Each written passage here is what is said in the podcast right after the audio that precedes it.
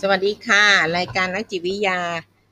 ชวนฟังนะคะ ตอนนี้เราอยู่ในหนังสือชื่อเรื่องว่า Humanitude แนวคิดและเทคนิคในการดูแลคนในครอบครัวนะคะ ก็คือ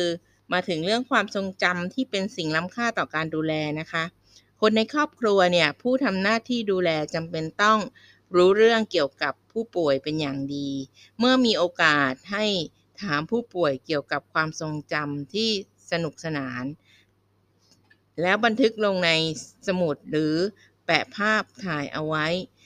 สมุดบันทึกความทรงจำนี้ถือเป็นแหล่งข้อมูลที่สำคัญมากสำหรับทุกคนในครอบครัว และผู้ที่มีที่ทำงานเฉพาะทางด้านการดูแลผู้ป่วย สมุดเล่มนี้ก็จะเป็นสิ่งล้ำค่าสำหรับผู้ที่มีความเกี่ยวข้องกับผู้ป่วย ทุกคนเพื่อนำไปใช้ในการสื่อสารกับผู้ป่วยว่า ฉัน ให้ความสำคัญกับคุณนะคะ แล้วก็ความทรงจำของคนเรานั้นน่ะ ยิ่งเป็นความทรงจำที่เก่ามากเท่าไหร่ จะยิ่งถูกเก็บไว้ในสมองอย่างแน่นหนามากเท่านั้น แล้วก็จะเริ่มสูญเสียความจำจากความจำที่ใหม่สุดไปก่อน หากผู้ป่วยอายุ 90 ปีบอกว่าจะไปรับลูกที่โรงเรียนประถม คนในครอบครัวที่ได้ยินเช่นนั้นย่อมตกใจ นั่นอาจเป็นเพราะผู้ป่วยย้อนกลับไปในตอนที่ตนเองอายุประมาณ 30 ปี และสูญเสียความทรงจำหลังอายุ 30 ปีไป ดังนั้นการพยายามทำความเข้าใจเหตุผลว่าพูดอะไรนะ แม่แม่อายุ 90 ปี และลูกชายแม่ก็อายุ 66 ปีแล้วนะ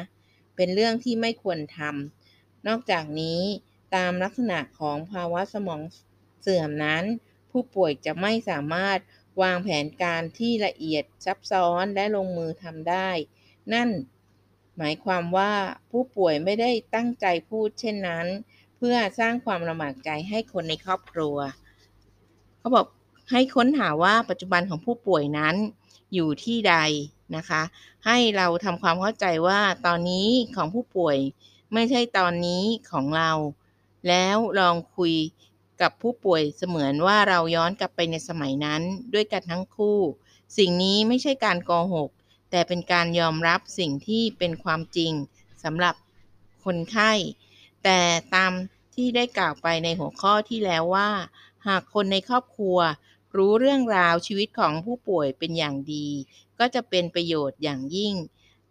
เราจึงควรหาโอกาสสอบถามผู้ป่วยถึงความทรงจำดี ๆ ในอดีต แล้วจดบันทึกไว้ สมุดบันทึกนั้น จะเป็นสิ่งล้ำค่าเพื่อนำมาใช้ในการดูแลผู้ป่วยนะคะ ก็ให้เขียนลำดับเหตุการณ์เลยค่ะ ตั้งแต่ 0 6 ปี 16 ปี 24 ปี 28 ปี 36 ปี ว่าเหตุการณ์ชีวิตของคุณแม่เราเนี่ย มีเหตุการณ์อะไรเกิดขึ้นบ้างในแต่ละปีนะคะ เพื่อที่จะไว้ช่วยในการจำ พื่อให้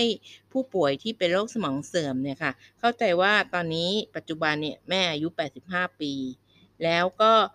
เมื่อ 55 ปีลูกสาวแต่งงานนะ เมื่อ 40 ปีได้รับรางวัลยอดเยี่ยมในการจัดประกวดดอกกุหลาบอะไรเงี้ยค่ะ หรืออายุ 36 ปี ก็จะสร้างบ้านใหม่ 28 ปีนี่จะคลอดลูกสาวนะคะ เกิดถ้าคุณแม่มีความจำในช่วงเกี่ยวกับลูกสาว หรือต้องส่งลูกไปโรงเรียนเนี่ย แสดงว่าแม่ย้อนไป จำได้ตอนอายุ 28ถึง30 ปีนะคะ อันนี้ก็จะช่วยทำให้เราดูแลคนที่ความจำเสื่อมนั้นได้ดีมากขึ้น ต่อไปนะคะ ก็อย่าลังเลที่จะแสดงความรักหลังจากได้นำแนวคิด Humanitude เข้ามาใช้ในญี่ปุ่น ก็จะมีคนแสดงความเห็นเข้ามามากมายว่า คนที่ญี่ปุ่นทำแบบนั้นไม่ได้หรอก ทั้งการยืนในตำแหน่งที่ใกล้กับผู้ป่วยมาก ทั้งยังต้องมองตาและสัมผัสไปด้วย ล้วนแต่ทำให้รู้สึกเขินอายอึดอัด จึงไม่ใช่เรื่องแปลกที่จะมีคนคิดว่าคนฝรั่งเศสทำได้อยู่แล้ว แต่คนญี่ปุ่นทำไม่ได้หรอก อย่างไรก็ตาม แม้แต่ประเทศฝรั่งเศสซึ่งมีวัฒนธรรมที่คนในครอบครัวหรือเพื่อน ผัดกันหอมแก้มจูบหรือกอดกัน เพื่อทักทายในชีวิตประจำวัน แต่พอเป็นการดูแลผู้ป่วยกับมีหลายคนที่ทำไม่ได้ ไม่ว่าจะ เป็นการเข้าไปใกล้ ๆ แล้วก็สบตาหรือการสนทนาให้ได้มาก ๆ วัฒนธรรมในแต่ละประเทศ นั้นล้วนแตกต่างกันไป และเป็นบรรทัดฐานทางสังคม ที่คนซึ่งใช้ชีวิตอยู่ในประเทศนั้น เรียนรู้มาตั้งแต่เกิด แต่เมื่อเกิดภาวะสมองเสื่อม ผู้ป่วยก็จะสูญเสียบรรทัดฐาน สังคมที่สะสมตั้งแต่เกิดไปด้วย สิ่งที่หลงเหลือในท้ายที่สุดก็คือ ลักษณะเฉพาะของมนุษย์ที่มีความตั้งที่มีมาตั้งแต่กำเนิด ซึ่ง Humanitude เป็นเทคนิคการดูแลที่พัฒนาขึ้นมาโดยการให้ความสำคัญกับลักษณะเฉพาะของมนุษย์หรือของบุคคลนั้น คณะเขียนก็ได้ให้ให้ได้ใช้แนวความคิดเนี่ยค่ะ manitude ดูแลผู้ป่วยในประเทศในยุโรป เช่น ฝรั่งเศส นอกจากนี้ก็ยังเป็นสหรัฐอเมริกา แคนาดา ไทย จีน และญี่ปุ่น จึงได้สัมผัสกับสิ่งที่เกิดขึ้นในสถานที่ที่ดูแลผู้ป่วย และพบว่าผลลัพธ์ของการดูแลตามแนวคิด Humanitude ในแต่ละประเทศนั้น ไม่มีความแตกต่างกัน Humanitude คำนึงถึงความเป็นมนุษย์เสมอ